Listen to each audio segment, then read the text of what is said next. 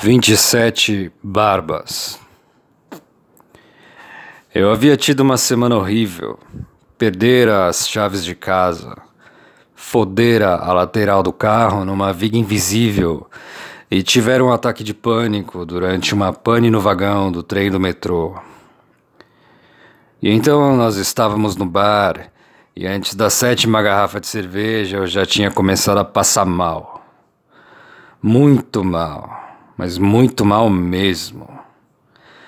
Devia ter algo a ver com os remédios que eu estava tomando. Na bula de um deles estava escrito que tananã, o uso de álcool juntamente com esse medicamento pode causar hemorragias internas.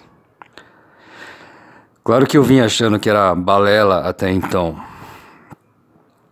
Pagamos a conta e saímos. Durante o caminho de volta para casa, eu tive que ficar parando o carro para vomitar nos postes e arbustos e atrás dos caminhões estacionados.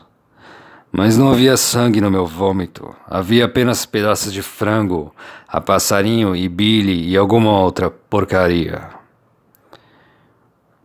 Quando chegamos em casa, transamos antes de tomarmos banho. Foi bom.